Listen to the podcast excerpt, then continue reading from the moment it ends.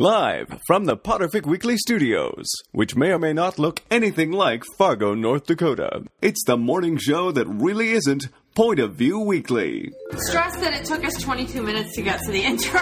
Where's Bob? Bob! If you call me Bogo, I swear. Sue was incredibly loud. I'm sorry. I will try to be quiet. She sounds like a phone She's sex gonna like operator, have to doesn't she? whisper. She does. She's like a 900 number. Thank you, Ryan. I smell real nuts actually right now. How is it possible you married me and not Bob? He loves scripts. Well, I'm sorry, but I think Bob has some good ideas for keeping us on track. Wake up and smell the freshly brewed coffee. Oh my gosh, now I'm stressed out.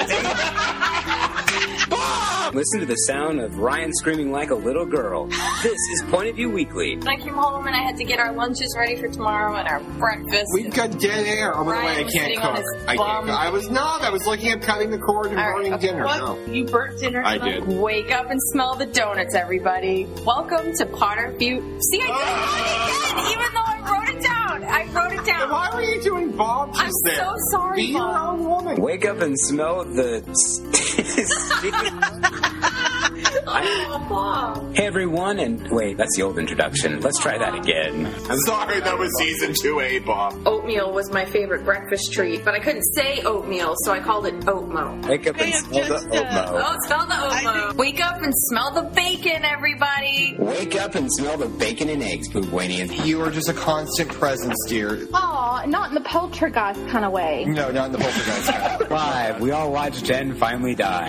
Y'all called me and it was so darn cute, but it was Jen, what are you doing? I had a splinter in my foot and I was looking for my tweezers.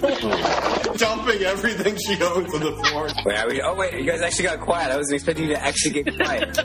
Bob, we're on a. Bob's getting very grumpy. Don't be grumpy. I'm not grumpy at all. I am drinking. Oh, I wish that I was. Ooh, this would be a fun party. You only get vanilla ice cream? I do. I, Not even a topping? God, this explains so much. well, I got two points. How much did everyone else get? I got three. I got one. I got a rock. How do you confuse necrophilia and narcolepsy? Words are similar. They start with N? Good letter thoughts, guys. Here it goes. Is an article of clothing something that you can wear on your body? Yes. Then I say condom. I say if Bob can say right here emphatically he's worn one outside the house just as he goes about his business. Challenge accepted. Racer says nope. Sorry, Bob. Dang it, Ray. Thought you'd have my back. Doesn't even have the fruit. It's fracking cold here. I feel as though maybe you should be writing down the setup because every week we do this. You're like, now how do I do this again? Rachel can hear. April cannot. April's always been a little picky, has she not? Oh, Bob's oh, slowing down! Oh, He's slowing down! You have everyone watching it at the exact same time. It's a ginormous file! This is awesome. It's like Blu-ray quality! It's like one-tenth speed buttering his buns! this is exceptional. You know, I'm turning 30 this year, and I'm not getting any older. People had no interest in being my friend. Really? I need my own... See out of his one good eye, he might make it. Are you confusing the owl with the prickly wizard? Oh, I thought you were talking about the mech McGorgasm thing that Bob ate at one time. Of a gorgasm? That's hilarious. It's harder to say than Mayor. That's mayoral. wicked funny. It's the only thing I haven't been able to figure out. Oh, we'll get work on that right after the McGangbang. O-M-E, Jen. Bob oh, is a poop man. Oh, I named the episode. I want to go last. And with that, let's start this week's episode of Point of View Weekly. Wake up and smell the coffee grounds that have been sitting out since, uh, February. this is Point of View Weekly, the morning yet not really morning show, a part of the Pottervic Weekly family of podcasts.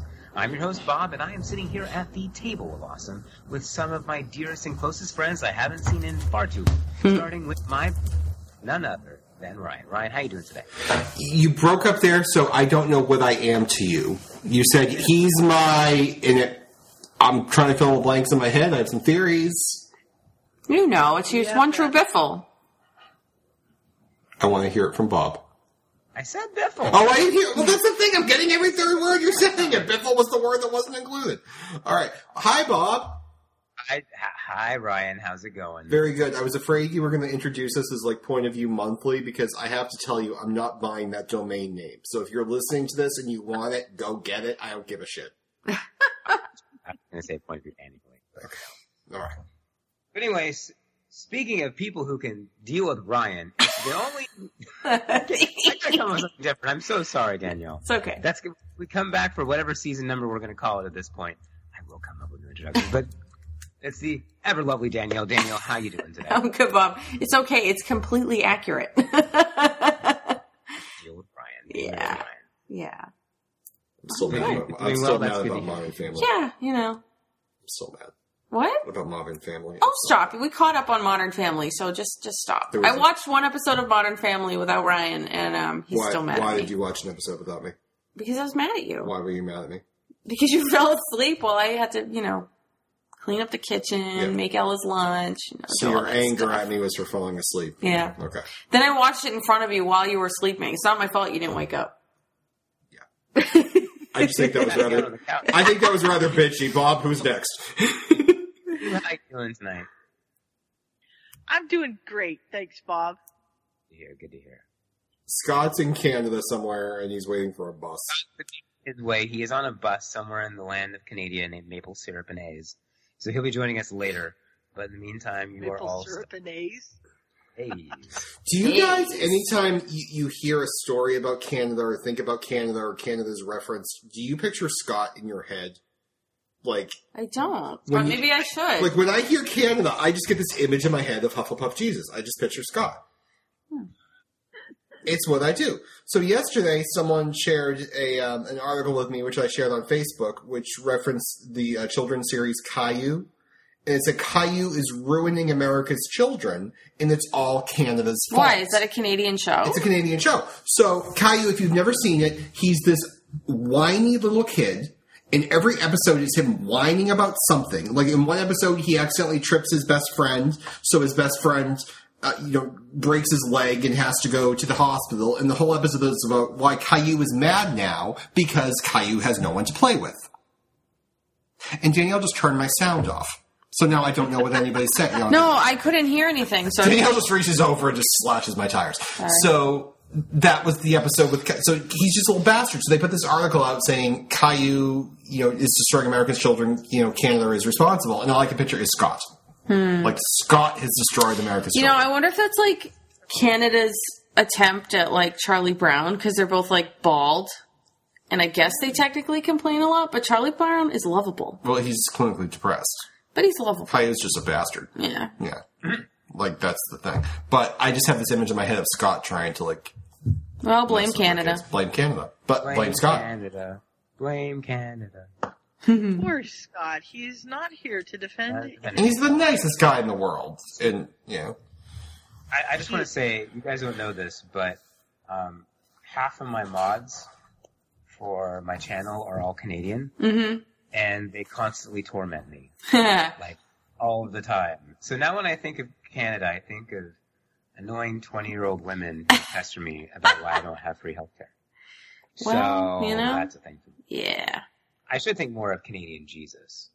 You Well, should. Hufflepuff, Hufflepuff, Canadian, Canadian Jesus. Jesus is like a, is a whole different thing. That's a whole different thing. Oh, and, Sounds like a good title for this. when Sue Jesus. when Sue reached out to me for the planning of this episode, she said, "What should we do for the podcast?" And I said, "Why don't we just talk about Trump and see how long it takes Bob to leave? Like that could be like a fun thing because Bob doesn't like it when we get mired down in the, in The the is, is when when Sue messaged me, yes." she says, "It sounds like Brian wants to talk about Trump." I'm like, "Well, then I'm going to pass K Pence." Because what happened was I said to Sue, Zero seconds. we should talk about Trump, and then my re- my follow up just to mess with Bob. I forgot to hit send, and like hours went by, so Sue thought that was the actual game plan. But what I'd like to do is just every episode, I just want to repeat something that Donald Trump has said in the last week. Why? Just, just something. So in response, in, So we in, have just become wait, wait, don't tell me. Is that what you're yeah. saying? So in regards to Canada, Trump has slapped because he's pissed at Mexico. He decided to forget what he was doing, and he slapped tariffs on Canadian lumber, and it's apparently going to impact you know the housing market because new home sales or new home construction will be more expensive and all this different stuff. And they'll slap counter tariffs and you know no more syrup for everybody. is Wait, wait, basically. wait. Does that mean there are going to be less ho- homes built here? Well, they'll be more They'll be expensive more because the expensive, lumber apparently. is gonna, Yeah. because Canada's a giant forest. I don't want any more neighbors. You can. You don't have to. All right, so so all right, so Sue's Sue's pro Trump. So there we go. So uh, clearly she's not because her mother would have kicked her up by now. But so Donald Trump's response to that is, "We're going to do lumber now." They've cut down all our trees. We Like can't. we're going to do lumber. I don't know. That means the president of the United States. We're going to do lumber now. Lumber's a verb. Lumber. We're going to lumber. So that's all It's I have. okay. Yeah. Let's talk about something other than Trump. Anything else? I but get Trump. too pissed Anything off. else but Trump? All right. So, So get upset, and then this is not much fun. Yes, Sue, what's up? What is today, Bob? you better know, man. Today? Remember I said in the intro, work this in. Bob, where were you 19 years ago? What was 19 years ago today, I? Or today was the battle. the of Battle of Battle of Hogwarts. You can still, if you Raise your wand. if you're very quiet, you can hear in the background. Not my dog. That's still the best. That's still the best thing she's written, I think. Do you remember when I first read that? Yeah. You were in New York. Yeah, you. And if you remember, it's on like you turn the page and it's Yeah, you were like a page or two ahead of thinking- me. I'm like, I know. And she kept getting mad because she thought that Harry died or something. I can't remember No. the page. And, oh my diary, bitch. Good stuff, man. That, that was good stuff. I was um. There was like a point in my life when I was like, I cannot, I cannot imagine like not reading Harry Potter every year because I just would reread Harry Potter every year, pretty much, like waiting for new books to come out. Um, but now it's just, it's like I feel so removed from Harry Potter now. Not in a bad way, but it's just I don't have time to reread and. I was talking know. to uh, Melinda earlier today. However, oh, oh, Yeah, go wait, ahead. wait, wait. Good. We finally saw Fantastic Beasts. Yay! I was going to bring that up. And oh my god, it was so good. I loved it. Do you know? I didn't think I was Wait. gonna what? What? I need an update. I What? need an update, folks. What? Fuck Warner Brothers. Oh yeah, yeah, yeah. Because Because of Johnny Depp. Johnny Depp. Yeah. But but now I have something new to add. Oh god. Fuck Warner Brothers Oh God. for Jude Law. Why? I actually think he might be good. Jude Law. Jude Law's oh. good. Oh, I'm more open. I to was more idea- upset about Johnny Depp, to be honest, because I didn't really like him. I was open to him at first, but then when I saw it, I could see why you didn't like him at all. But I kind of why I spent like half the. But I kinda half like of Jude Law. Podcast is I- spelling fuck I don't because that's know. why. Can I ask you guys I a do question? like Jude Law a lot, so we'll see. Can I But I thought Eddie Redmayne was amazing. Oh, he's a Oh, great. He's great. He was him. amazing. Yeah, I wanted to just I ask just. Did you just call him Snape? What? What? What? Huh? Huh? It sounded like you said he was a great Snape instead of Newt, and No. so I was just clarifying. No, I don't think. So. I don't think so. No, I don't think anybody said that. Calm down, lady. so, um, here, here's my question. Now, Danielle and I are a little behind on things. Mm. Like, I have a coworker at work who every time I jump up and I'm like, "Oh my god, did you read this article?" and it's something that happened yesterday. Like, I'm, I'm, I'm not on the, on the, on the front edge of things anymore. So, I- I'm a season, half a season behind on Doctor Who. If there's been a Christmas special, I haven't seen it. I know there, there it's the, it's the twelfth Doctor's final season coming up. Why are we then- talking about Doctor Who? well, because I th- there's uh, there was a rumor I read. There's a rumor I read that they've there, there's they're doing the whole like the betting on who the thirteenth Doctor will be, Mm-hmm. and Oh, yeah, there's Eddie. one guy so far ahead that they're clo- they're they won't even take bets on him. What's the actor's name? I don't know the guy's name. Eddie name. Redmayne. I- I- Is that the guy from Love Actually? No, Eddie Redmayne is Newt Scamander. he's not. He's not the front. Is he the front runner for I the have Doctor? no idea. I No. don't know what you're talking The- about. okay, you've seen just Love Actually, the- right? Have you seen Love Actually, Sue? Sue, have you seen Love Actually? No. Oh my God, Bob, please tell me you've seen Love Actually. I haven't. Someone look this up. It's the guy from Oh Love Actually Dude, who went to the one sitting in America front of a because he has a big knob. That guy from Love Actually, who sleeps with Kim Bauer from 24, is apparently the front runner to be the 13th Doctor. That was what I just heard, and apparently England is ablaze I'm gonna guess it's not Bill Knightley. No. It's it's the guy who Oh, goes to. America because he wants to sleep with women who like uh, British accents. You're not helping me because I don't know who. Well, any you- you haven't people seen the movie. Colin That- that'd be helpful. Liam Neeson. No, excuse me. Kris Marshall, No, Martin Freeman, no. no. Um, Hugh Grant, No. Frank Morey, Martin McCutcheon, Who's Martin? Tim Hatwell. Click on Martin. Big Blue. No, who's the guy? It's the guy. Big Knob Love Actually. It's um Colin Frissell. Kris Marshall. Is it Kris Marshall? Everyone keeps saying it's a done deal that boring Kris Marshall has got the Doctor Who gig, but we're not so sure. There's been plenty of money from Michaela Coel, so I guess there's a woman in the running. Um, I feel like not knowing how the season ends, I feel like they just need to Yeah. like go back to basics with that show because Moffat got it so. some are even betting on Tilda Swinton. I don't know. I don't like so- her. Um, I don't know. So we'll see. All right, now Interesting. It will see. shall see. I want I want Danielle to get to talk about Fantastic Beasts. What I'll just say is you.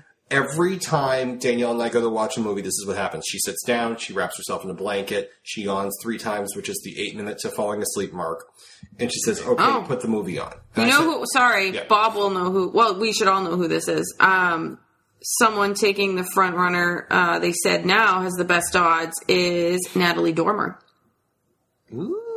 To be the new Doctor. Who's now the To be the new doctor. Yep, to be the new Doctor. Who's now I don't the- know. Um, she has since emerged as a front runner in the race for control of the TARDIS, with odds currently at six to one. She is a strong bet. Who is she?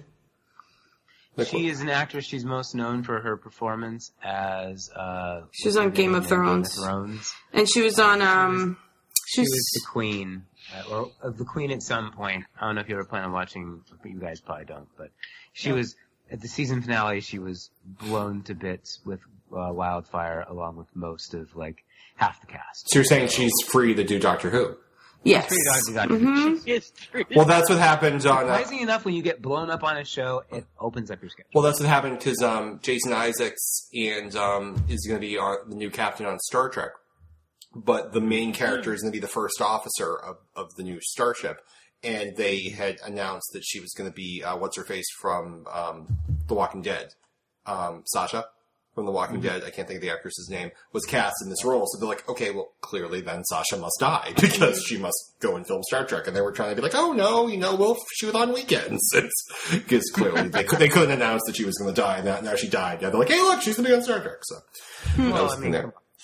I'll be honest with you. I have. I don't know about you, Ryan, but I haven't watched like any of this season of The Walking Dead. I said I wasn't going to last year, and everyone's like, "Oh, you'll watch." I'm like, "No, no, I won't. I'm really angry." I always tell myself like I usually watch with this group of friends from church, Yeah. and uh, we just never got around to doing it, and nobody's watched it. It's just like I don't know. I, I think there comes a point where The Walking Dead, the whole zombie storyline, you you can't do much after a while. It's literally the same thing over Right. and over. We're like, because we're, cause we're just off our game, but like, I used to tape all of these shows knowing I would watch them someday, and I'm now looking at my actuarial tables. I'm like, I don't actually have time to watch all the shows I've taped. So, like, I'm cutting back. Like, I'll, I'm taping Major Crimes. I watch Veep, um, and a few different shows. We, um, Danielle and I are hooked on some Welsh TV. And um, like we just caught up on Grace and Frankie on Netflix. Like we have some shows that we watch, but a lot of stuff I'm just throwing overboard. I can't do it. Like I haven't even watched Sherlock from two years ago. I know I want to though because know. I really love Sherlock. But it's like setting it, finding honestly finding ninety minutes of uninterrupted time to watch Sherlock is kind of tough now. we were actually watching a show. I forget what we were just watching. I was watching Veep, and there's a scene where there's 17 children crying on screen, and Danielle's half asleep, and she's like, "Ella's up. Go check on the baby." I'm like, that, "Honey, that's the TV." And like, I paused it. Ella was actually up. Like she heard the child over the. Well, I yeah. yeah. I mean, I know my kids cry. Gotta trust those mother instincts. I know. Jeez. All right, so anyway, Fantastic Beast. So Danielle gets. Oh, yeah. She's in, Oh, my God, it was so She's good. in the It was comforter so and she's wrapped up, and I'm like, honey, this is this is a Harry Potter movie, and I know I haven't seen some in the theaters, and I watched them on the podcast, but I'm like, do you want to wait until you're more awake? She's like, let's just see. Maybe I'll make it through the credits. Just put it on. She like her eyes were like bugging. out. She didn't blink for two and a, two hours, whatever it was. And by the end, I'm like, oh my god, is this almost over? I'm going down. I'm going down. I was so tired. Ryan actually almost fell asleep. I was like, I was, I loved it. And then it ended. She's like, do it again, play it again, play it again. I'm like, Yeah, I loved Yeah. it. You're like, my preschoolers. Read it again. So I actually can't really remember much about the movie, but Danielle was, ooh, she's up there. So Yeah. Danielle loved it. Well, you know what I think I I think um what was why I liked it so much is that it was it was it was written as a movie. So it worked. Like it wasn't this big complex novel that was then trying to turn it into a movie. Yeah. But it was written to be a movie and it just it worked. I I didn't have any major complaints with it at all. I mean, yeah, Johnny Depp was kind of lame, but like story wise, I thought it was great. I loved it. I just want to know what you thought about the the uh, zoo scene. Oh, in his, seductive um, dance. I almost, I'm sorry, I almost just. I almost just said in the TARDIS. in the, um, TARDIS. with the when they were trying to get that um particularly large creature into the it was Yes. funny it was funny I I know. Oh yeah. I'm sorry. Are you guys done? Are you guys done with your thoughts? Because I want to. I want to add a thought, a post thought. Okay.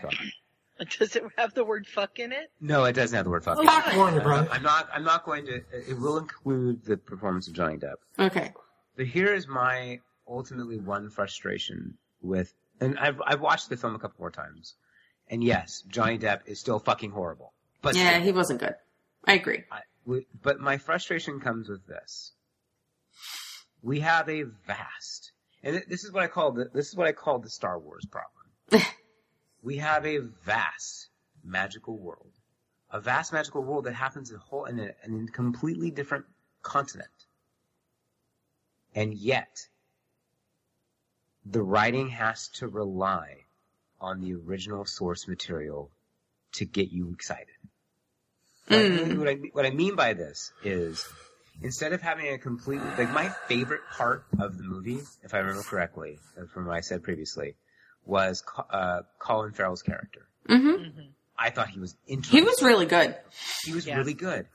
And I- I forget- him fucking grin. i know i remember the point when i realized when i'm like you know what i said to ryan i'm like i bet you that's that's grindelwald So it's like my question becomes, and my frustration in retrospect after seeing it multiple times, is why couldn't we have our own Grindelwald? Why couldn't we have our own Dumbledore? Why can't we have? Why do we? Why does, despite being an ocean away, they still greatly affect every aspect of the universe? but here's the, and it, and it makes and it, to me it just makes the wizarding world which was to me like as as Jo is expanding it and we got other schools and it's like yes we're mm-hmm. expanding expanding expanding it took it and then it shoved it into and crammed it into a smaller here let's get people you know excited because it's characters they recognize but I, But- here's the thing though, Grindelwald, you know, I, I know Grindelwald's important, but he's like a line in the first book. yeah and you meet him very briefly in um in, in the seventh book in the cell, right? hmm And like, a stupid question. Um, Bonnie Wright was like engaged to the guy who played Grindelwald. Um, who who am I thinking of? Uh, the actor. Uh, the- I can't think of his name. Um, was he like he was in the movie, but wasn't he like a picture on like what's her face's like coffee table, and then like you saw him fall out of a window? Like, was he in the movie for more than like three frames, I don't think or did they cut a scene or something? So it's like he he wasn't a huge part of like the canon. He was kind of like the bigger than life thing that Yeah, I mean, I get the sense that he's more just showing that, you know, it doesn't matter where you're from necessarily in the magical world. He's become internationally known. You know, so he kind of transcends. Plus, he's like he he's- transcends country, so to speak. He, he's like well known everywhere. So I don't really have a problem with that so much. And I don't want to be like John Sp- Sean Spicer, but he's kind of, he's Hitler, right? He's he's like wizarding Yeah. Hitler. So it's like if there's a if Hitler's if it's 1945, you don't need to have like you know the Filipino you know version of Hitler. You can use the actual one because he was alive at the time. So I don't have a problem with it being Yeah, it makes sense, and especially too, like with, I mean, Wizarding World being as it, as it is, like you know, think of how they travel. You could, you know, apparate and whatnot. I get the sense they're not as, you know, what's the word It's I'm closer. The for? world It- is it- yeah, the world is smaller. Like I guess that is what I'm trying Plus, to say. Plus, it's like and Danielle and I were big fans um, back in the 90s in the in the in the knots. Is that what we're calling the decade What? of the 90s? What do they call the 2000s? I don't know. people call the knots. I have no Um, idea. Babylon 5. And part of that show was that there was this great telepath war that took place after the canon. It was supposed to be Mm-hmm. this epic war, and he never, the, the, the producer of the show never, when he would do like follow up, like mini vignettes and movies and stuff, he never touched it because he wanted to leave that for like a big, uh, you know, theatrical movie that never came. So people would get pissy because you're you're jumping beyond the source material and you're going to these different places, but there's this giant story we want you to tell and you always ignore it. So I have to wonder what if they did do what you say and they went back into the 1910s, the 1920s, the 1930s, and they told the story of like American wizard Al Lipschitz. was, you know, and, and they never commented on Grindelwald. I feel like that we'd be like, well, you, you were right there. Why didn't you tell that story? So I think I think I think the frustration becomes I think Grindelwald could have been I think to me Grindelwald should have remained in the background in the shadows. Yes, the time period. Yeah, but did Hitler ever come to America and randomly gallivant as, you know, whatever? So you're saying like maybe y- Or he's in hiding. Wasn't Maybe that it the would have thing? been better if, like, you know, He's in leave hiding. Colin Farrell's character as his own character, Exactly. and maybe make him a Grindelwald supporter. Bingo. like, not even a right. Grindelwald supporter. Like it's just kind of like those things. It's like, yes, I understand where you're coming from. Yes, it seems silly to have a a story that takes place in the 1940s and not have it reference Hitler. I get that. I understand that. But does that mean every bad guy needs to be Hitler? No. And I No. think that's why. And I think that's why, to me, that is because clearly, eventually, the Fantastic Beasts series is in reality the story of Grindelwald and Dumbledore. and Dumbledore. Of course, like, Which but we knew that's which where is it really was. disappointing to me because it's like But here's the thing: like the, the I wish it could have been something on its own, its own thing. And yes, it can reference those things, and that stuff could be happening in Ocean Away, and maybe somehow get involved, like get involved in certain in, in certain ways. But it's clearly the spotlight. But here's another way of looking at it. Like you, you know how everyone says if you're going to compare someone to Hitler, please stop. Like like no one can be worse than Hitler. It's like the, it's the whole thing mm-hmm. that you said a couple weeks ago. You know, we know all about Hitler. Like we've read books about Hitler, we've read stories about Hitler, we've you know been in history classes where all they talk about is Hitler this, Hitler that. Think of it from the perspective of kids who grow up today who maybe aren't focused yet on history or haven't learned it or they're younger. Like Osama bin Laden was the was the was the bad guy of the 2000s. And he spent much of it hiding in caves, and he'd come out in videos, and he and he, he was the new, you know, guy who was going to transform the world and did transform the world to to, to a great extent. villain, right? He's the new world villain. So then, imagine you're focused completely on him, but there was that guy named Hitler, which you don't know a lot about. Like, I guess what I guess I'm trying to say here is we don't know a lot about the story of Grindelwald. We've never learned the story of Grindelwald. We've gotten bits and pieces of it, and now this is an opportunity to get it fresh. But like the, the comparison that I guess I'd make to like the Hitler piece of it is like we know everything about him. We've read every story about him. This is still fresh material. So I don't have a problem with the new series being the story of Grindelwald. Like okay, It's shown from another shore too, but and and don't get me wrong, I completely agree. The fact that we were we're going to get the story of Grindelwald through five movies, I think is good. And I, as a Harry Potter fan, I am excited. But coming from where I was, the beginning of this deal, of Fantastic Beasts and Where to Find Them, the best the best way to describe this, and I hope I don't offend anybody, is something that is kind of prevalent, like in like Christian youth groups. It's like, hey, guys, get all your friends together. We're gonna have a pizza party. Okay, and then everyone gets their friend, and so everyone's like, okay, hey, come to my pizza party. And everyone gets there, and there's pizza there. but then they like, like, oh, but by the way, here, let's let, we're gonna teach you about Jesus. and it's a total bait and switch. this is where I think it will be a failure if they do it. No, Hold on, finish, let finish, me make-. Let me make my point, Ryan. I. I was- I and, and go ahead and feel free to make yours. I, I want to hear it.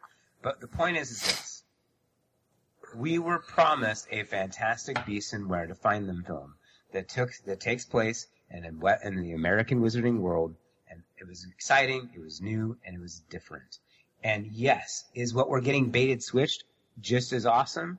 Yes, but it's not, in my humble opinion, what we were promised. No, do you think we were promised in the beginning? Because we did get Fantastic Beasts and Where to Find Them. We did get the story of, of Newt, Newt Scamander. We I think we got the beginning of it. We got yeah. the beginning of it. Now, here's the I think thing: we- is I I, don't know the answer to this. Is address movie is movie two taking place in London and going to be the story of the of the British?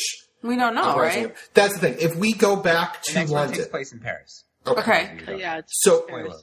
Okay, so I mean that's the I think thing. It's like five years from the, the, the point, so like year, multiple years have passed. It depends where they go. Like, here's the thing. So let me let me switch this to Star Trek for a second. So we had we had three Star Trek series that took place simultaneously over like a 14 seven it was like a seven year series a seven year series to follow it so 14 years and then in the middle they did the seven year series so they did 21 years of star trek over like an 18 year period and it, or over a 14 year period and it was all taking place in the same decade so all of the uh, of the ships had shields and phasers, and they had all the same technology, and they had the same techno babble, and, and you know there was no risk because we knew we were so powerful, and the, the storylines got kind of overdone. So what they said is, okay, we're going to do uh, we're going to do an we're going to do a flashback series, a prequel series, and it's going to be great because we're not going to have shields, and we're not going to have torpedoes, and we're going to have slow ships, and if you get hit, the hull will breach, and and you'll have to you know have a different level of drama. It'll be so unlike everything we've already had. So they make that show, and instead of raise the shields, they polarized the hull plating. yeah. So when the ship got hit, instead of sparks shooting out of the consoles, sparks shot out of the consoles, and instead, and they didn't have photon torpedoes, Bob. They had the photonic torpedoes, Photonic. and they didn't have phasers. They had phase cannons, and that was basically it. It was the same kind of show, and then they had a plot line about time travelers coming from the future. So we still got all this advanced technology and the shields and everything. So it was, it was kind of like a bait and switch. We wa- we thought we were getting this this prequel series, and we were actually getting the same thing. So if by the second and the third movie, Grindelwald is now Voldemort, and he's at the big table and he's trying to think, okay, you. Oh, I hope to God he's a better villain than but Voldemort. that's the thing. I guess, it, it, and if Newt kind of becomes like the Harry leading the resistance, and they're you know, like if they kind of go a similar route with it, because they have no other ideas, that's going to be a major letdown. But if it's such a different, because it's not a story about kids forming a resistance, so if there's enough differences, I think we'll be okay. But if they try and tell the exact same story after promising a fresh angle on source material, I think they're going to. But the thing is, too, like you look at, sor- I mean, source material for Fantastic Beasts. It's just those little one-off little books that she wrote. Right. They're just those little tiny books. I think that's why So it it, seemed like it was a different story. Right. Something. I mean, it saying- seemed to me that the I'm door was kind of open. Magic. Yeah.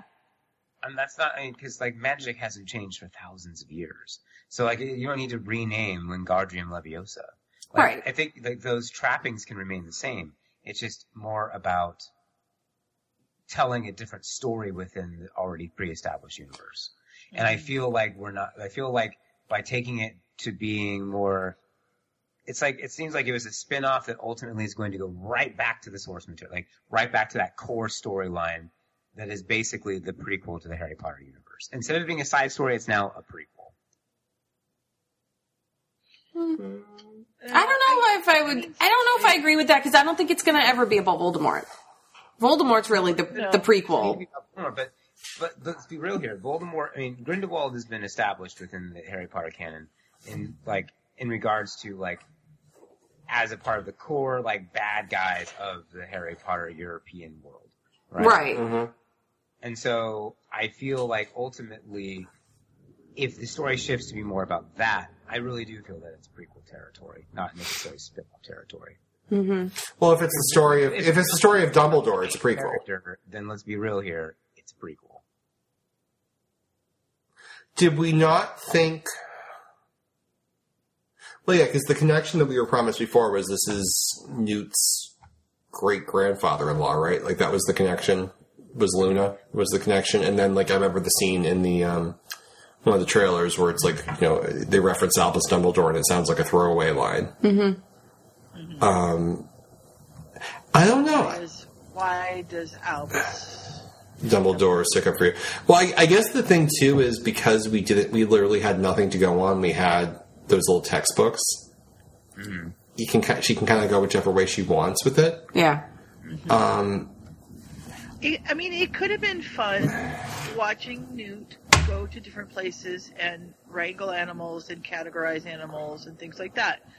But I don't think she was the only one who would have watched the movie, but uh, not going to sell movie there's no way yeah. that would have gotten five Yeah. movies. There's no way that would have sold tickets. And the movie that we got, I felt was extraordinary. I enjoyed it. I I went I out and love- bought the Blu-ray yeah. and brought it home. And Yeah. nobody has a Blu-ray player that I can Oh, play it on. And I- haven't had a chance to watch it on. I loved TV, when so he haven't to took um new scenes. I loved when he took Jacob down into the Yeah. um Aw, into his I briefcase or whatever. like I- whatever. I just- when he when he took him to see all the beasts, I, I loved that. Let me ask you about this angle because this is what is something because there's going to be five movies over. I'm assuming like a decade, so this is going to be something that might upset people. So let's go back to the Star Trek example. So they set this Star Trek series hundred years before Captain Kirk, right? Mm-hmm. 2150s.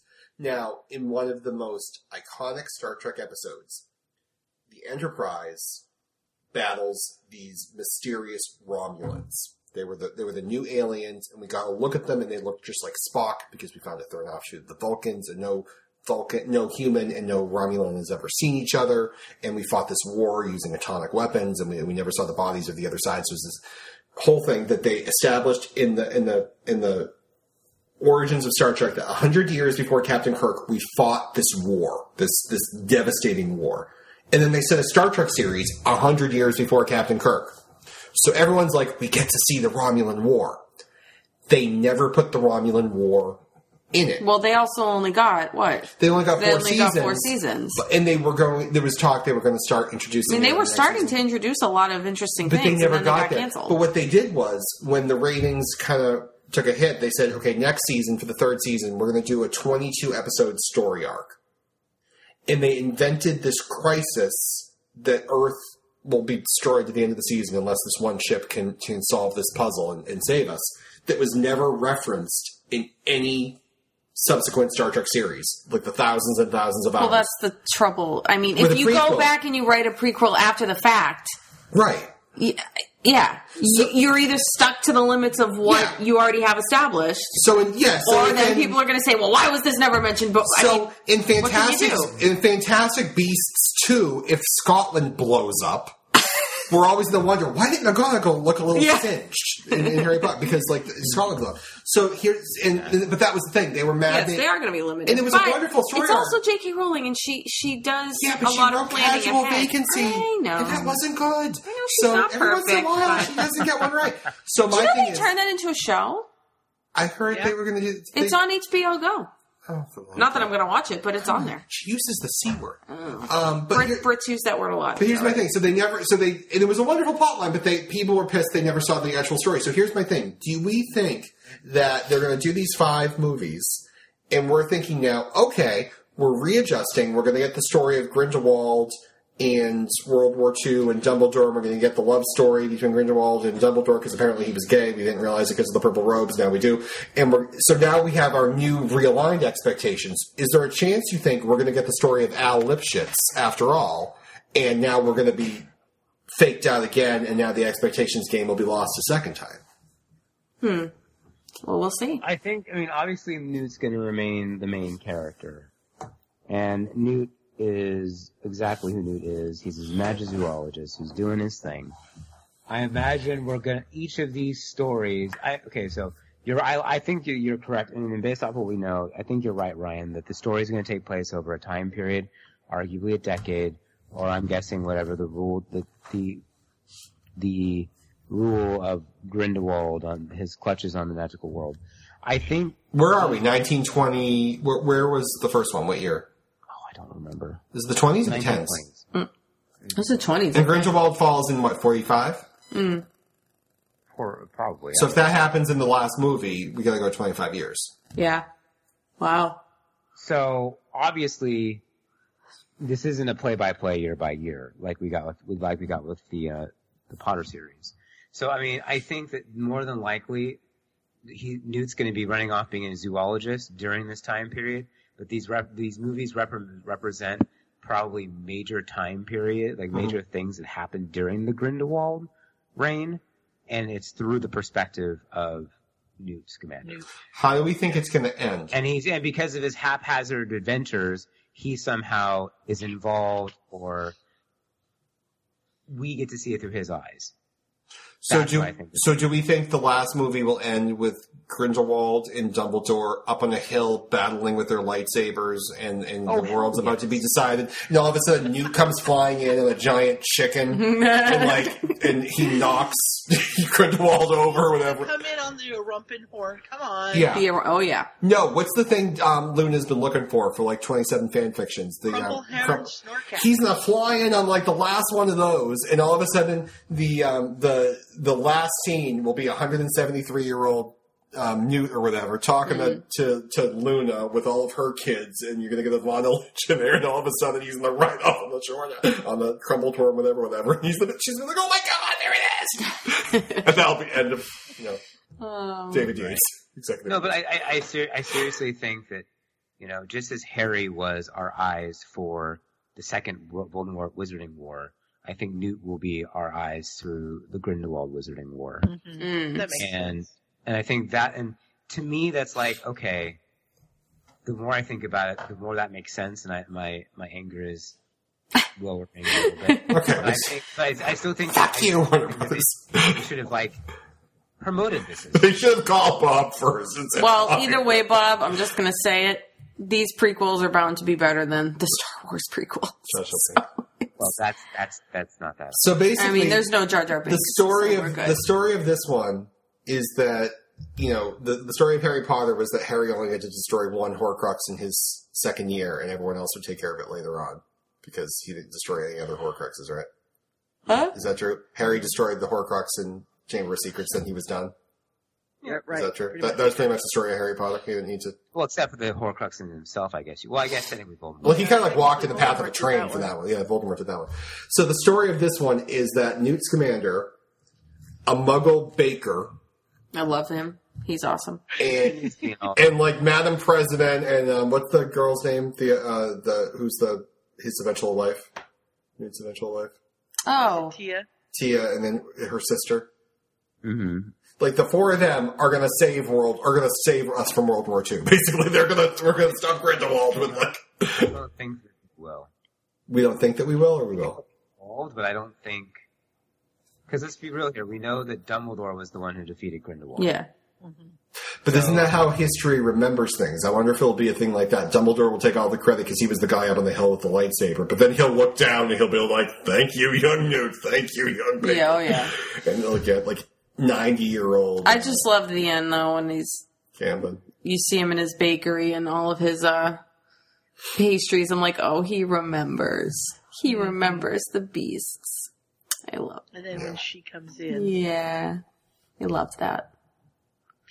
I will say that reading the book was just like watching the movie, which of course it is because it's based on. I mean, it's totally the screenplay. I can't do screenplays anymore. I've I've read two this year and they've both been awful. I just Are we, are we talking about Yeah. the awful uh, cursed child as well? That was awful, and I read one. And he read another day, one. and I can't express to you how awful it was. I need to read Cursed Child again. I had a concussion when I read it the first time. That probably made it better, Sue. Just leave it That's where it probably is. the best way to. to to leave it where it is. It's like I always get excited when I get when I get like a an update on Facebook that Melinda has posted in Melinda's list, and like I went the other day frolicking to see what she said, and it was like, "All right, explain to me when this love child was conceived." Yeah, I know, right? oh, it was bad. No, it was. Um, I just read a. There's been some very interesting theories going around, but of course now I can't remember any of them. I just read a screenplay. It was did like just so I don't know. How was- the hell does Voldemort have sperm? Yeah, I was gonna say he has no. Come nose, on! He has a functioning No. penis. Come on. I call they bullshit. cooked. Yeah, they I cooked agree, him Bob. in a crock pot. I Whose know. sperm was that? Was that Harry's sperm? There was no sperm put in. Well, no, they It's they got Harry's blood. Maybe there was some sperm. I don't know how the hell they do this. Was it Wormtail sperm? Why, was why it? would why, why would there be sperm? Like, where did they cut him from? Like his wrist, right? Well, it's like. Yeah. it's on all the sci-fi Yeah. shows when they have Ryan, women I don't know about impregnated. anatomy. They say, "Oh, he was impregnated with her. DNA, with his DNA. She was impregnated with his DNA." I'm like, "The hell's that mean? It's sperm." But they can't say sperm on TV, so they say DNA. But Scott may be incoming. oh, good, we're about to leave. Oh well, have- what are we going to do? Our um, are we doing I our? want to talk about recommendations? Jo's Sure. tweet this morning. oh, Snape. Yes. Who's up? Scott, how's it going? Oh, fairly well. I'm a little bit tired at the moment, but that's just sort of how my life works these days. Scott, uh, it's lovely to see. It's lovely to see and hear from you. Do you work on the television series Caillou by any chance? no. You can I stay. never heard of it until I saw your various rants about how awful it was. Blame I've Canada. watched it, and I don't have any particular desire to do so. You can stay. You can stay. You're good. We're fine. Yeah. Happy Battle of Hogwarts Day, Scott. Yes, indeed. You as How- well, I suppose. I mean, I just, I mean, do people like? I guess do, you, do people like say like Happy D-Day? I, happy. Uh, it probably wasn't the best way to say it, but I You think they call it Hogwarts Day? Like, yeah. What do they call it? Dying Day. Happy Final Battle we're Day. celebrating the success. Happy Happy uh, Victory over Voldemort Day. Happy victory over Voldemort Day. VV Day. VOV day. TV day. Yeah, happy final battle because, as you know, there always has to be one final battle before the epilogue. Yeah. I don't know why It's I'm like the war to end all wars. It never really is. Well, the, there's this fanfic I read. I think we've all probably read it because it was probably on the podcast. And um, Harry was like the leader of Dumbledore's army for whatever reason. So like Snape was saluting him, and McGonagall was taking like his coffee order and stuff because he was apparently in charge. And he made a reference to, well, this will all be over in May. The battle will be in May, and one way or another, will you know, Dumbledore, Voldemort will win or lose. And they're staring at him. Why do you think it's going to happen in May? He's like, because it always happens in May. like he just had some idea of that. He's Always like, May. it's going to be in May. That's what the battle will be.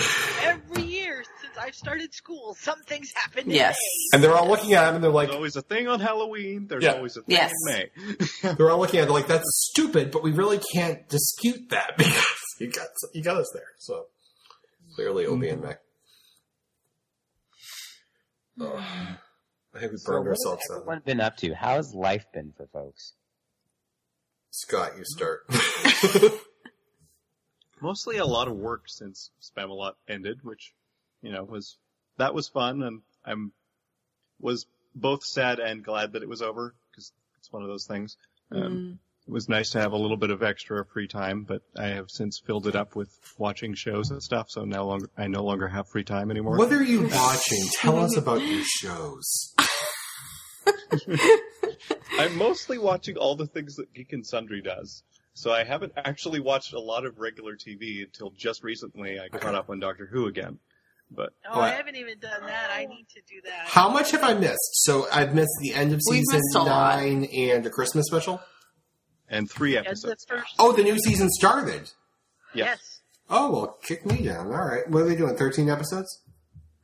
I don't I know. don't know. Possibly. Okay, It seems like Yeah, what they we're usually do, but I behind. looked at that. okay. Bob is The peeing. He don't want anyone to know. back, so Who's I back? Know, I know that Doctor Who started back up because Oodcast is back. Oodcast. Okay. Now I've heard that um, that Capaldi has filmed his death scene. Mm, I have no idea. I don't know. So Possibly. I know this is supposed to be his last season. right. So that he's would make sense. he's going down with Moffat. Who is? Um, do we know who the new producer will be? Sorry, next year. Uh, yes.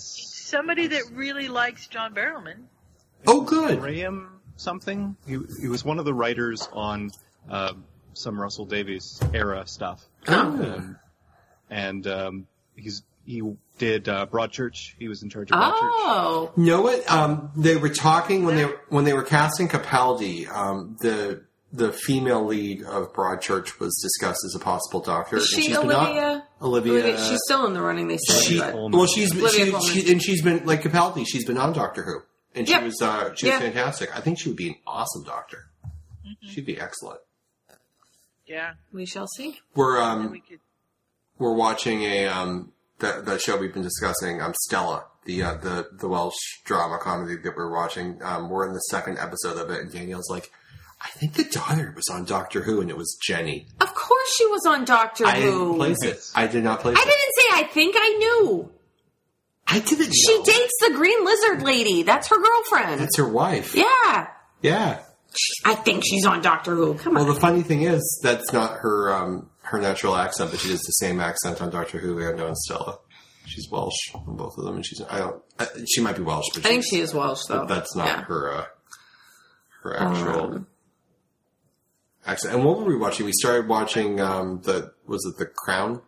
Matt I kind of do want to watch that Matt just Smith for the fact that Matt Smith is in I it and that. he's fantastic. So was on that. um, I do want to actually finish watching that at some point. Pop's been The keen other for a day, while. Netflix said, you know, posted something on Facebook said, "See the 43 shows that are going off of Netflix May 1st," and I was like, "All right, I'll go look at that." And and I nope, don't care, don't care, don't care, don't care, don't care. Flicka. Well, I might like to watch a horse show for an, evening. That Mhm. sounds like a good brain dead activity. So I put it on and I'm watching it. I'm like, I know this girl. Who is this girl? I, she's so familiar. Who is this? And I finally paused the movie and IMDb Flicka and then went down there until I figured out who it was and then clicked on that and went, oh, it's Felicity from Arrow. I should have known this. Oh, Felicity from Arrow. Ew.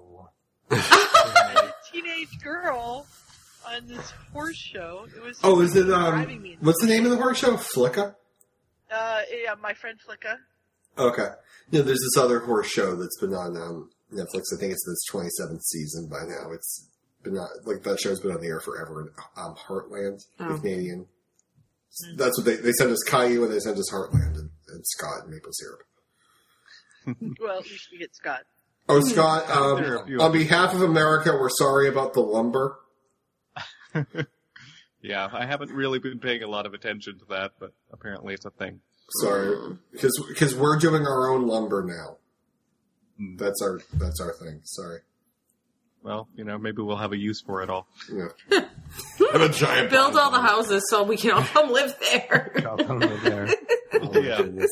Build onto your place now, so we have a place to come stay. So one thing, Apparently I was wrong. It wasn't Graham anything. It's uh, Chris Chibnall is the new showrunner. He wrote the, um, uh, what was it? This, some of the Silurian episodes. Okay. Things like that. The, the Hungry Earth. Oh, okay. And Well, I- yeah, Broadchurch. well, I remember how excited I was when um, I found out that Moffat was doing.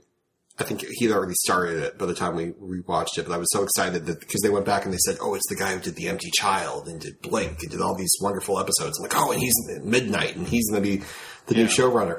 And I was like, when when it was popular to hate Moffat, I still stuck up for him because I thought he he really had like like his finger on the pulse of, of the history of Doctor Who, and I think, thought he wrote really impressive stuff. But then like two more seasons went by, and I'm like, I can literally not understand what you're talking about anymore because it's getting so convoluted. Yeah. So I think like Yeah. there's a there's a podcast, a Doctor Who podcast out there somewhere, and the plot is basically like the Doctor, for whatever reason, his regeneration screws up, so he comes back thinking he's like a mortal and lives like 30 years as a mortal, and then realizes he's the Doctor and he has like a wife and a family, and he's going to figure out what to do with the TARDIS and stuff. Like I almost like, feel like they need to do like a hard reset of something and get back to basics because Yeah. it's so convoluted that Moffat does like his uh, intertwisted plots and things. The cats are murdering each Oh, other Jesus. on the floor behind uh, Danielle, so you might want to get in there. I Wondering what that noise was. Like, tell them to heal, like heal or something. Uh, no, I'm gonna let them do their thing. okay. Because they'll heal. Cats don't listen. They'll just do whatever they want. My mother all the time yells, "Tell this cat to stop." I'm like, "Well, tell him to heal," and she screams, "Heal!" at him, and nothing happens. I'm like, "Then what makes you think I can do it?" Like, I Cats don't listen. Come on.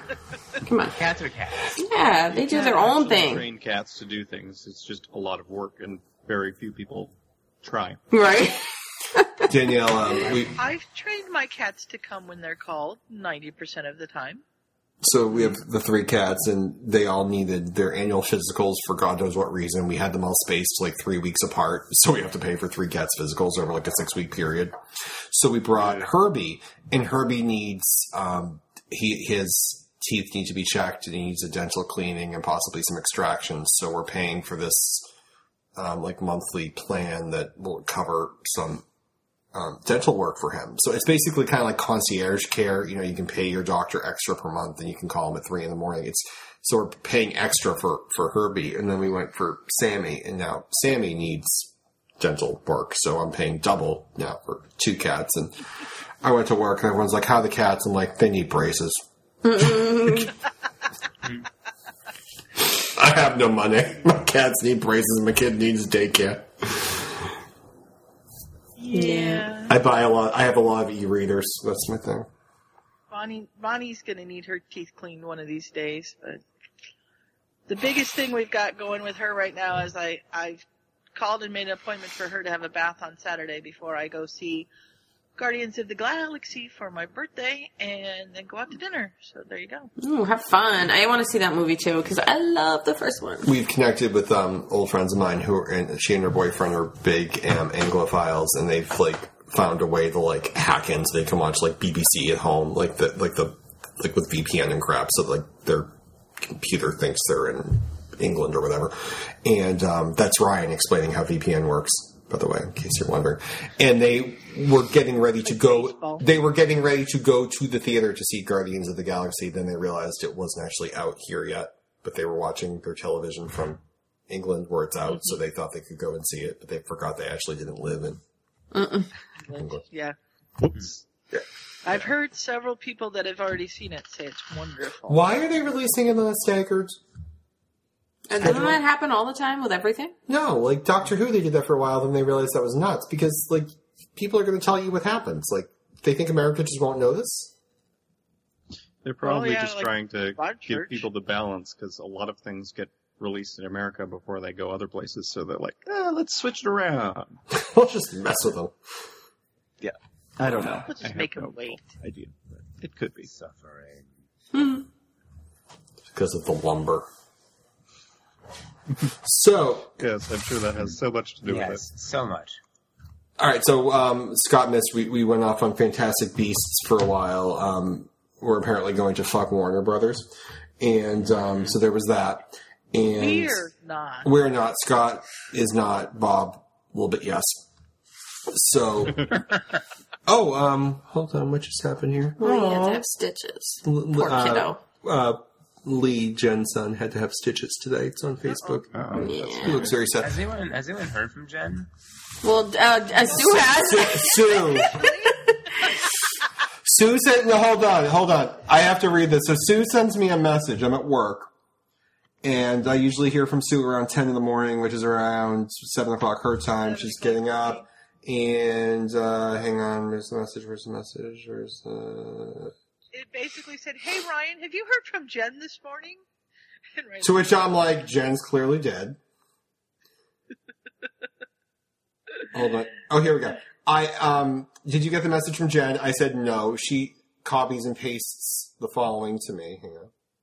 I have locked myself out of my house with no phone. Please call James at work and tell him he has to come home ASAP. All I have is Emma's iPad email. Telephone number 817-44... Oh, I shouldn't read the number out. But, um, ah! So, um, my first question is, doesn't Jen live next door to her mother? So why doesn't she go to her mother's house? I know. But, um, so apparently Jen was, I was, was trapped outside of the house and only had an iPad. And, and Yes. To which I said, Ryan, do you think this is real? Because I figured if she was in trouble, she would contact Ryan first, and then if Ryan wasn't available, maybe find me. But I guess because I had sent Lee ten dollars the day before for his fundraiser, she had my email address That's easily funny. accessible. so I'm like, Ryan, do you think this is right? And he says, area code and details seem right. So I call, like, and, and I get, you know, a person in the the hospital, and and I say, um, I need to speak with, and I, you know, James, and and they're like, I'm sorry, he's not here at the moment. I'm like, I need to get a message to him. His wife is locked out of the house, and she needs him to come let her in. And the lady's like, well, he's already got that message. What is going on? You're the she's emailing everyone Oh in her, my her kid's iPad. So I explained that Jen apparently locked herself out of the house and that she, you know, she and Emma were locked out and she needed help. And the lady's like, and she's like, well, why are all of you people calling? And I said, well, all she had was an email address for people and she sent out email messages, but I'm in Oregon several hours late than you guys. That's so funny. Um, I'm just now getting this message. And she's like, oh, okay, that makes sense. I said, well, now if somebody else calls, you'll know why. I said, thank you so much for explaining it to me. Wasn't there a story with Jen at one point that she had like a Email everyone or what? blind email? Like, she didn't email Ryan because I Yeah, I never got an email. Screw that. And, and I even said, Sue's like, I feel like I'm in charge of, of Pufwa now because I'm getting the Jan alerts now, not you. And I'm like, my Yeah. email, and it's like, she can't even say she doesn't know me. My email's ryan at fireficweekly.com. Like, it's like, not hard to find me. So, I've been, I've been, um, dethroned. Oh, Sorry, Ryan. That's alright. oh my god, poor Jim. Herbie's coming over. I hope he doesn't have poop on him. Oh yeah, so um, we, this is our new thing. We have to check our child and our cat's butt every time they uh, they they use the facilities. Otherwise, there will be incidents. So as we wrap up this evening, um, one of the topics that we were going to try and discuss tonight was sharing, um, whether it be a television series or a movie or um, a book Book series. Try to within the hosts share. Like I know, like Sue and I share book recommendations all the time, but try and like influence someone else or, or, or give them something to watch.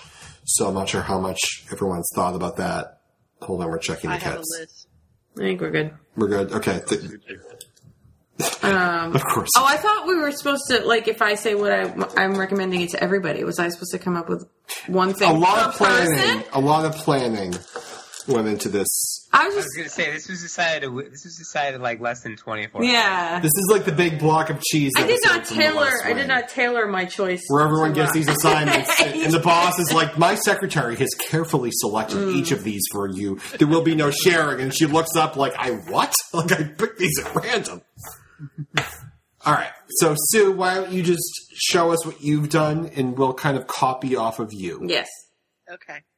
So um, I'm recommending a place to call home for Danielle, which is a. It's basically Downton Abbey in Australia. Ooh. Danielle Uh, just got a look on her face like I need to think of something good for Sue. Because in my family, I have this family that has like a big family, and this guy showed up for Christmas one year, and they had nothing for him, and every place was closed. So they're giving him like toothpaste and stuff. Like everything else was Aw. So like Danielle just got that look. I'm sorry, carry on. Just It's okay. Um, it's you know it's a BBC. It's in this fourth season right now, Yep. and Mom and I really, I mean, like binge watched it. So, Yeah. Okay. Ryan, did you ever read A Man Called Ove? I just finished it. I just recently finished it. You did just finish it. I did. Okay, so um, by the same author, Yep. just released Beartown. My question about that author's books, they're all they're not like um in a series. Every book is No, its own. not a series. They're all standalone, except for um, my grandmother asked me to tell Yeah. you she's sorry. Mhm. There's a character in that one, From and that- or from uh, Britt, the other one. Britt-Marie. Okay. There is a story that's just about Britt-Marie, Okay. which is absolutely hilarious. Okay. And this guy has really, I mean, I laughed my thro- way through all of his books. Mhm. Beartown is not like that. Beartown, I spent my time going, you bitch, you bitch, I hate you, you bitch. Crying. What? wow. Strong reaction from Sue. Yes, it was, it was very well done. It's not a great topic, but it was really well done. So I highly recommend that. Um, I'm recommending the Fablehaven stories for Scott. There are Mhm. five of them, I believe. I believe I've read the first one because I think my aunt has them, and every time I go stay at her house, I raid random books from her shelves. But, Ah, uh, well. yeah, they were. It was intriguing. I just haven't picked up any more of them yet, so I'll to Hmm. look into that again. I'm in the fifth one right now, which is going to be the end, I think. Although they've just released a new one, so I don't know if it's going to be a continuation of it or not. Oh, is um, Victor Klaus's book not to change? Is his um, final book coming out soon? The one that the one that um, he's the author that passed away, and he wrote five of six books in his Yes. series. It's, Yes. it's a magical universe, so it's similar to Harry Potter ish. And um, was his wife and his brother were working off his notes to. up. I I, th- I think I saw something on Facebook today that it's getting close for the final book. Oh, I have not seen that, so that's good. And then this one, I don't know about for Bob. Bob, have you read Patrick Rothfuss's books? Nope. So I I know that you don't have a lot of time to read, This is but true.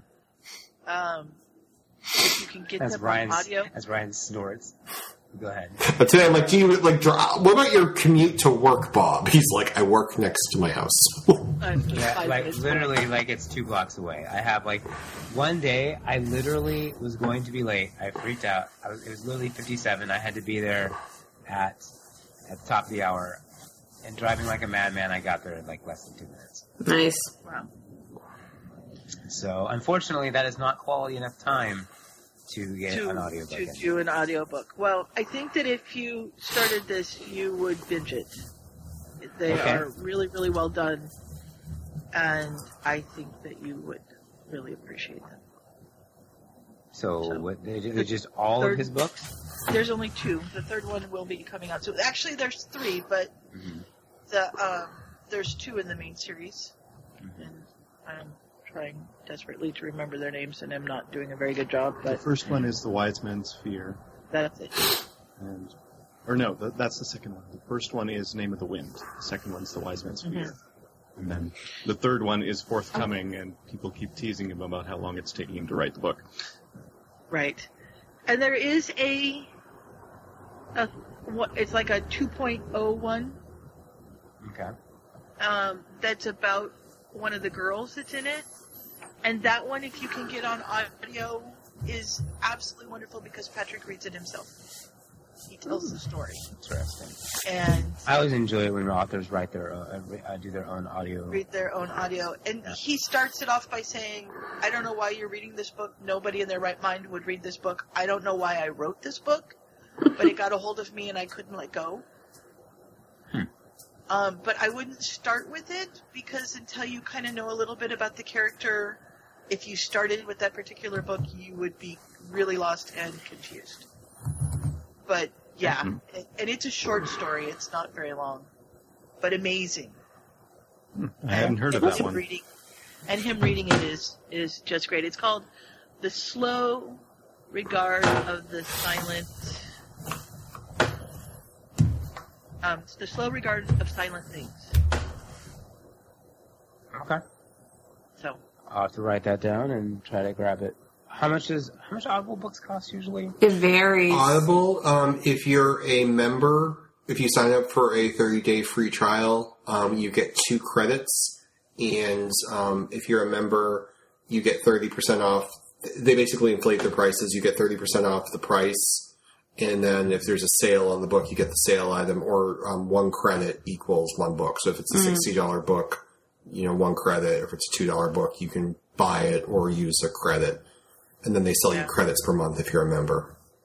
I went through and got all of the Harry Yeah. Potter books. Like I pay twenty three dollars a month. I get two credits a month, and like so I have like I think right now I have five. I, actually, I got two more today, so I got seven credits. I have seven credits right now, so I can get seven books. But like if I want to buy one and I look and it's a buck ninety nine. And I paid Yeah, I know. ele- and, and I paid eleven bucks for the credit. I'm probably gonna be like, yeah, I'll just pay the two bucks. I'll keep so I have some in reserve. Um, but they're really good. Like some of them, some of these auth- some of these narrators are just amazing, um, and, and they do a really really good job. So I recommend it if you can, especially if you think you'll have like a day off and go for a walk or something. They're fantastic. No, I need to. Well, I need to get back out walking again, but let's get a fun time. I keep thinking I should get some audiobooks and things because I do have my, you know, commute Your on the bus to work, but Yeah. I'm always listening to podcasts instead. So. I know. Mm. I know my podcasts do sort of go down. I have a whole bunch right now because I've been um, binge listening to books. So I I do back up on my podcasts when I I'm listening to books. Did you have a recommendation for Huh? everyone? Did you make a recommendation for everyone or for? Well, I thought it was for the whole group, but I can But- think of some things. No, but like I think yeah. for Mine- Sue. mine's more the whole group too. yeah. I think for Sue, um, and Sue, you and your mom, I would recommend um, that you watch Call the Midwife. Um, Mom watches that. Otherwise known as, Oh, okay. is why Danielle cries every day in the bedroom. every damn day. Every I day. love that show um, so much. It's so good. she sent me a Um, picture of my kid and playing on got the that floor. on of the- audio too, yeah. didn't you? Oh, the books are really good. The books are fantastic. Um, I Yeah. read them. I didn't do the Audible, but the, The the, show are is good. the show I, is I read excellent. them all, and I, the audibles are very good. Um, yeah, I love that show. And it's a really good narrator because she switches from English to Cockney to well, posh English to Cockney to Irish. To, You think it's three different people. Yeah, it's always impressive how they can do that. I think for for Bob and for Scott, since you both just well Scott especially because you said maybe you want to listen to more audibles, um, and for Bob if you had time. I can't remember if we talked about this before. I I think we did, but um, I would recommend the Audible version of As You Wish um, by Cary Elwes, talking about the Princess Bride. Okay. Yeah. I have you both seen that movie? You have, right? Yes. Yeah. Yeah. Um, really, really fun to listen to because he gets um, most of the cast um, that's alive and able to do it. Obviously, Andre the Giant has passed away. He couldn't do it. Um, but it was really fun to listen to. He's a great reader. He has a very nice speaking voice to listen to, but then he also gets, you know, like Billy Crystal, um, uh, Robin Wright, like so many of the cast. Um, so it's really fun to listen to. I really enjoyed it. Um, there are a lot of laugh out loud moments too, like when I was listening to it in the car. Um, and then I think for Ryan, I think you should really read uh, the Bartimaeus trilogy, which I have. The Oh, book- yeah, we I have the books have upstairs, but I think you'd really enjoy have those it. in the bedroom. right? So those are fun books. Yeah. Okay. Well, the the hard part of me doing this for Sue is I tell her all the time about these books I like, and she reads them all. So like this is my life with Sue. So I've, so I'm actually looking at my um, on my Goodreads favorites shelf right here um, for ones that she hasn't read. Um, I I was a big fan of the Newsflesh uh, trilogy by Mira Grant, which is actually now a fourth book is out, but still technically a trilogy. Uh, really good series if you're looking for like alternate worlds, um, dystopian. So what's it called again? It's the Newsflesh uh, trilogy. The first book is called Rise. Um, I've discussed it before on the podcast. It's um, it takes place in the 2040s, and it's a world where there was a zombie apocalypse, and uh, we didn't go the Walking Dead route. We all kind of figured out how to survive and go on, and how the world had to change Yeah, as a result. Yep, Okay. once, twice, seventeen thousand times. Um, so that one is is excellent. I'm a big fan of that. Now you've read um, the Magic 2.0 series, um, but I would probably recommend that for everybody. It's a really it's a funny series. It's it's it's um, the plot line is this um, hacker. This like twenty something year old hacker discovers a uh, computer file which controls the universe, so he can go in, find the line of code that deals with him. He can make himself taller, make himself shorter. So he um, gives himself like I want to say like fifty million dollars in his bank account and makes all these changes. And of course, you know the, the FBI tracks onto what he's doing, and he's now a wanted man, and he can't get near his computer, so he escapes back into you know the dark ages when you know a man could be a wizard and live with and control the world. And then he realizes that everybody else who's found this file has done the same thing. So he's it's, it's, it's this it's this group of wizards, you know, who are living in like the 1100s or whatever. And it's really funny, and the audible utterly Could you please fantastic. There's one where they're trying to do this computer game and they're realizing this guy they're talking to is actually programmed. And every time he says something, the guy's like, "Can you please repeat that?" Like it's talking He's to like over and over and over. It's so it's so so so very good. So it's um the the first it's uh Scott Meyer M E Y E R is the author. The first one is called an un, an unwelcome quest, and it's the magic. Actually, no, is it? That was number three. I'm sorry. The Uh, first one's called Off to Be the Off Wizard. to be a wizard. Off to be the wizard. I think I read like the first three pages of that, whatever, whatever the Yeah. preview on Amazon is, Yeah. where you can look inside the book. Mhm. Yeah. I would recommend that for any of Seems you. intriguing. I recommend that for any of you. That was really, really fantastic. Um, I plugged it in many times, but if you haven't read it, um, the the Chronicles of Saint Mary's um, by Jodi Taylor. Those I, are fun. I have um, Melinda doing them right now, and she's she's struggling a little bit at the beginning of book two because of a particular plot line. But I don't remember how the plot line ends, so I'm not sure if she'll like it. but hopefully she will. Um, book eight just came out on that one. Yeah, and it's actually funny because I couldn't. It's us. It's basically if, if all of us ran a company together. That uh, as before. That's that's what the plot line would be. Now for Bob, my dear friend Bob. I've I've told Bob this, but I don't know if I've said it on the podcast. One day I'm looking through my recommendations from Goodreads and from all the different websites. Bob, right? Yes, the book was called We Are Bob. and I said, before, and I still have yet to get to and my response was, purchase this book immediately. So I bought it, and it was. I bought the book, and the the book is excellent. It's a great sci-fi book. I usually don't read hardcore-ish sci-fi, but it's fantastic, and the Audible is even better. The narrator is is brilliant in, in the role on it, and uh, it's a trilogy. The second book is already out, and the third book is due out within the next like month or two. It's the two and three we're going to follow pretty close together, and um, it's really kind of funny because this author put so much detail into it. And there, at the end of the first book, there's a scene with eight characters. And it's one of those things where, like, Joe walks up to the table and sits down with the other seven.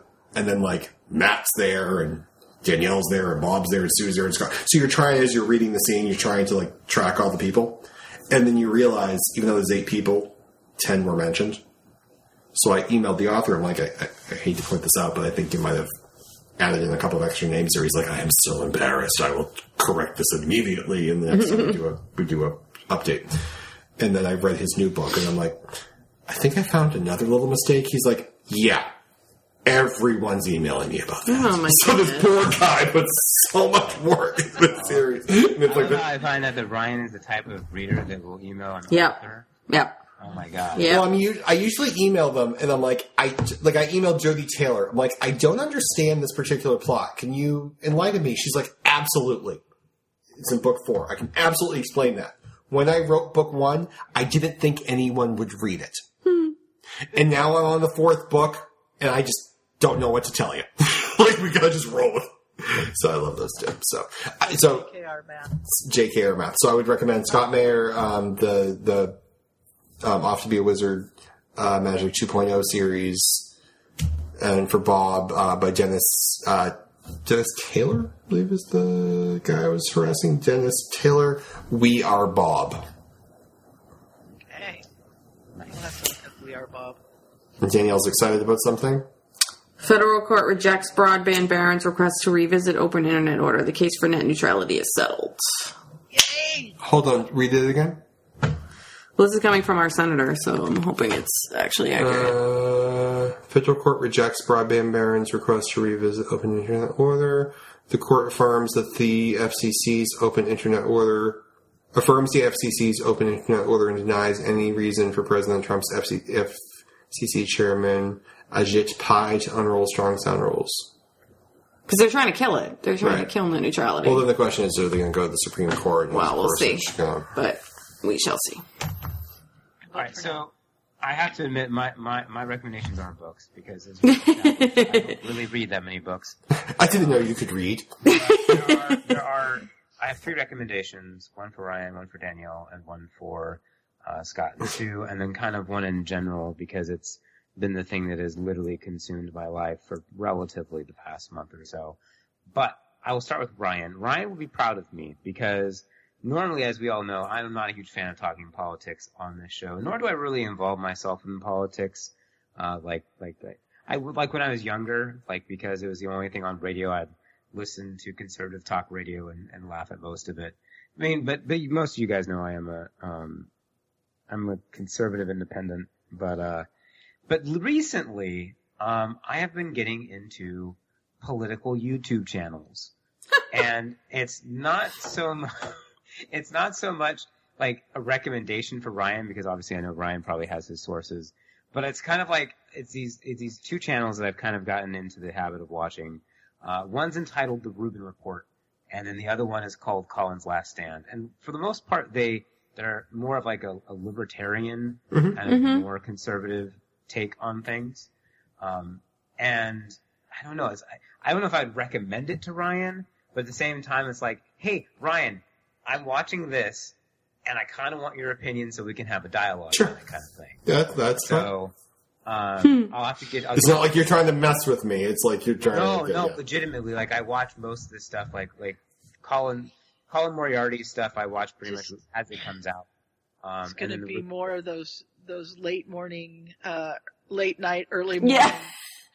Message sessions between Bob and Ryan. Yeah. I'm gonna send a message. Fuck you, Bob. Bob's gonna be like, I was sleeping. I forget. It's like 7 a.m. I wonder what Bob's doing. I have, to, I have to be up earlier in the morning nowadays. Now that I do the whole streaming thing in the mornings, so but maybe it's a I can wake up to being enraged about politics. That will that will definitely wake me up. But uh no, not enraged. Brian and I have great discourse and conversation when we talk politics. But anyway, so the Rubin Report and uh, Colin's Last Stand. I'll get you some links, maybe some particular videos, and then maybe you, you and I could have some conversation. Absolutely. Maybe maybe we can even talk about it on the show. Who knows? Um, Danielle, what I want to recommend to you uh, is something that I am loving to death, and I don't know if you watch this or not, Mhm. but are you are you you're familiar with uh, Star Wars Rebels, right? She's never seen it. I am. Open. I've I know what you're talking about, but I haven't actually watched it. Just open what platform is it on? Is it on Netflix? It's on it's on um, I think it's currently Disney XD as a Which we- channel. which we have. So I'm Yeah, we have that. had been on Netflix at some point. Some of them are, or some will be. I don't know. As a Star Wars fan Mm-hmm.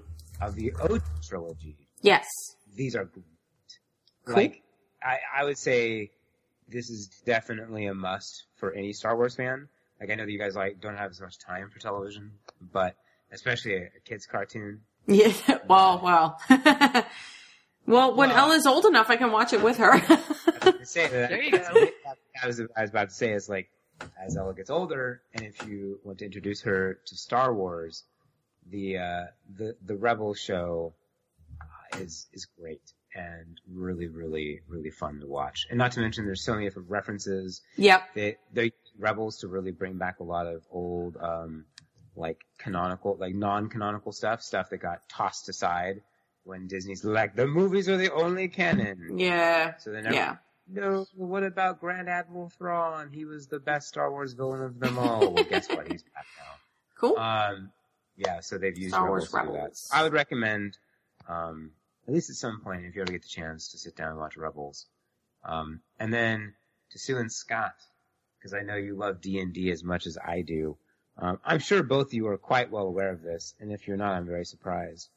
But the good old folks at Acquisitions Incorporated uh, have got with the Hyper RPG guys and are now doing a side weekly stream of Acquisitions Incorporated called the C Team. I knew it existed. I haven't watched any of it yet. I haven't seen it, but yeah, I did know about it. Granted, it's not, it doesn't have uh, the usual greats of Omicron and Jim Darkmagic, but That's like okay. it, okay, they're still like involved in certain ways. Uh, but it is, like one of the players, Chris Straub, who's one of the people I find like internet humor wise, one of my favorites. Not to mention he does all the, the artwork and drawings and the animations for Acquisitions Incorporated. Um, it's, it's, it's not nearly as produced or as like entertaining as say a normal Acquisitions Incorporated, but it's kind of on the same vein of say, not to say, please don't kill me, not to say that, uh, Critical Role is not entertaining, but it is a bit slower. It's not as Mm-hmm. highly. Does, does that, I guess that, I don't know if that makes sense, but I, I understand I what would you're saying. say that I have, I have caught a handful of episodes and as a fan of D&D, uh, I would definitely recommend it to the two of you. Then finally, my major recommendation, which I know none of you will take me up on it, okay, because it's really freaking expensive. Um, I have been playing an astronomical amount of The Legend of Zelda Breath of the Wild, which is the latest Legend of Zelda game to come out for uh, the Nintendo systems, Nintendo Switch, and Nintendo Wii U. I am playing on the Switch because I, I got one, uh, picked one up uh, for the birthday, and uh, I have to say, like Legend of Zelda: Link to the Past, Yes. Ocarina My Time, favorite. have always been my favorite. Like nothing's ever trumped Link to the Past. Mm, good game, Bob. I love that game. Is that the gold? So Legend of Zelda: Breath of the Wild probably kicks the living pants off of it. Hmm. Wow. This game is so amazing. It's so it's like literally diving into an experience and ex- exploration, adventure. There's no more hand holding. There's no more not having to go, hey, look, listen. You just go and do your own thing, and it has just been oh. amazing. so I know that many of you guys aren't, aren't really gamers as, as such as I am, but if you have like a love for the old Zelda game, like the original Legend of Zelda was very open, open world, very open air as I thought, and being able to explore. This is very reminiscent of that. They've gone to their roots. And if you own a Switch or a Wii U, dear listeners, I you need to you need to drop this. nice. Total side point. I don't want to break up the segment, but I have to say this because I totally forgot about it earlier. Were, we, were you guys talking Flash very quickly while I was gone on restroom? break? No, I, I haven't even watched Arrow this season, so Okay. we're not I- talking. this is not spoilers, but I will say this. For those of you who don't know, the ever amazing Tom Felton, who played Draco Yeah. Malfoy in her movies, is a great Flash this year. Yes. Have you ever wanted an alternate universe fanfic where a good Draco Malfoy ends up with like a, Her- a Hermione-like character? Jen has. Tell her more. Ever wanted some sort of pseudo Hermione in some No, sort of, never. Like, Oh. Ladies and gentlemen, Flash is your show this season. Oh my god. Flash has been really good this season, by the way. In fact, today is the today is the reveal of the big bad. I'm pretty super stoked about it. So I recommend the Flash I television need to catch up on Supergirl and The Flash again. I haven't watched them at all this season. I haven't watched Arrow yet, but I've, I've stayed current on Flash. I'm gonna wait till it's on Netflix because the cool thing about this year with Netflix and the CW shows is that they have a deal where they immediately go on Netflix the week after the season finale. That's cool. So I recommend if anyone wants to catch up on those, they can't do that there. Anyway, okay, I'm done.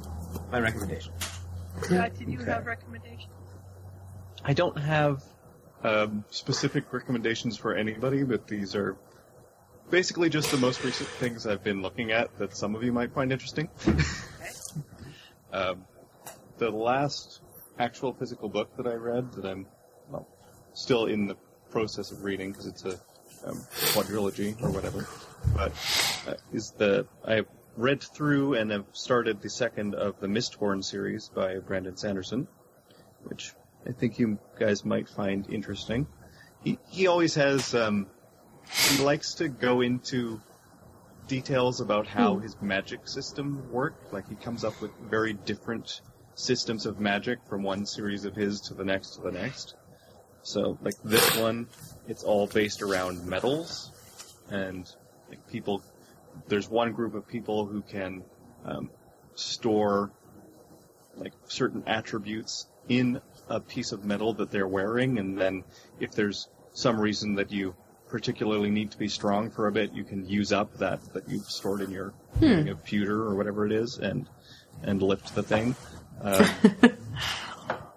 and um, they sort of have two different groups in this world that use it very differently. There's a group that uh, actually like swallows solutions of these metals, and there's some thing in their biology that lets them use them, uh, and it gives you these attributes as you're burning them away. Um, and that's they're just they get it from the metal, whatever, and they don't have to do any of the storage thing. It just happens because of whatever metal they have in their system at the time. And so they carry around like little vials of this is a thing of tin, this is a thing of pewter, or whatever, and they have different effects. Like um, if if you use if you're using tin, all your senses are heightened, so you can see through fog really easily, and you can uh, you know look far away and such. But you have to be aware that your sense of smell is also going to jack up, and your hearing and everything, so you don't like, shock yourself and uh, mess up whatever you're trying to do. Um, and then the, the these are the Mistborn who can do that, or the Mistings who can only use one particular kind of metal.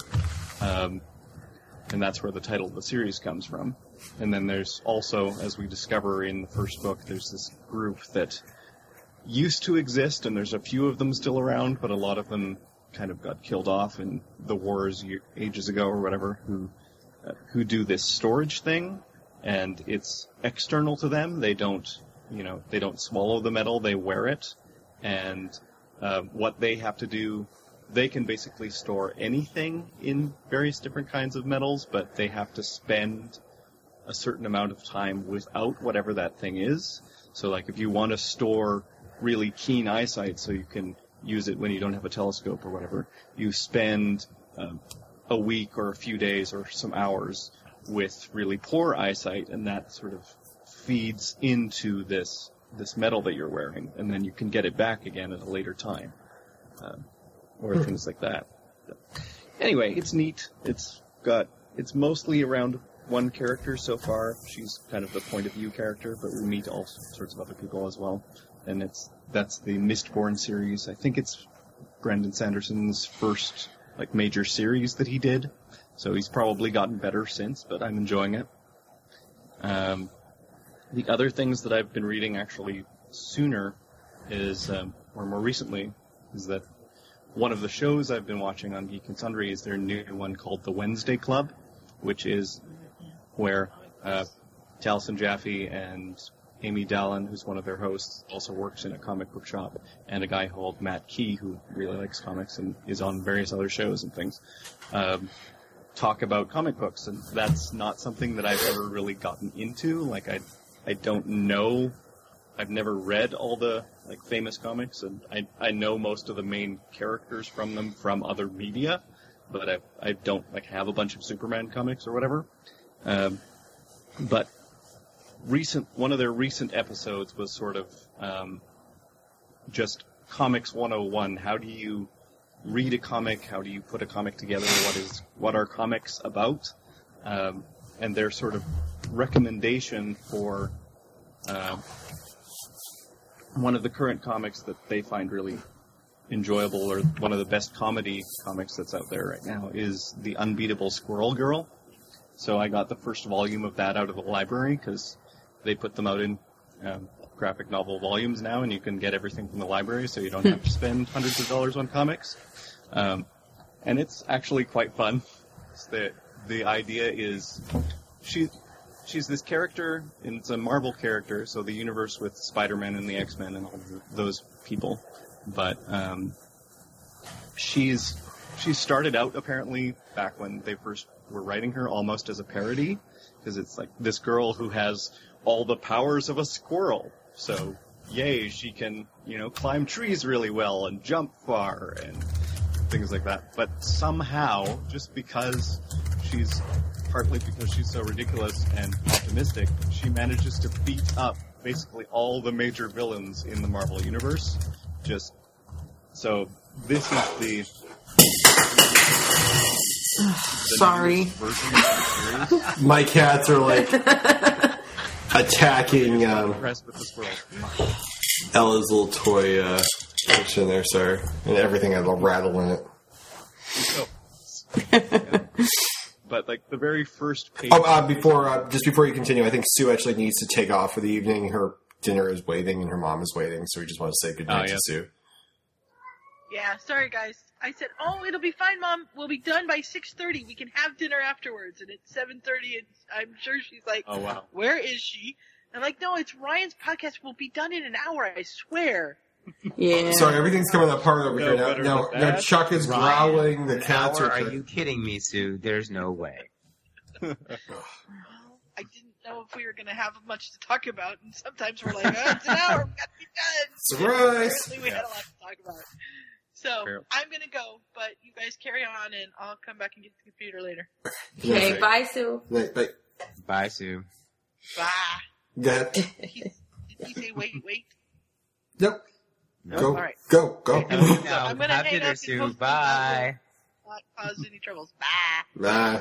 But as you were saying, Scott, Um, oh yes, this this is this particular run of Squirrel Girl because I guess she's been around for a while, but this one is just starting, so there's only three or four of the collected books, and um, they're sort of rebooting everything, and or at least uh, it's a good jumping on point for people.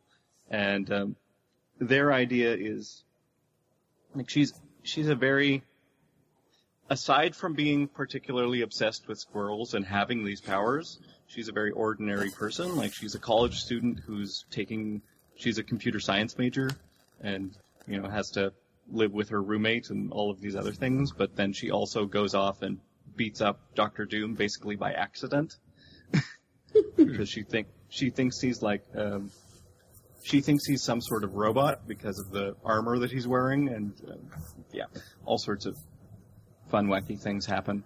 Um, and uh, she's she's really good at like finding different resolutions to things. So it's not actually her going off and beating things up very often because she's just this really optimistic human being. So like the, I guess I'll spoil the uh, the first volume for you. One of the things that happens is she finds out that Galactus is coming to eat the Earth, and nobody else knows because somehow he's he's shielded his star sphere that he comes in, but he forgot to shield it from the squirrels.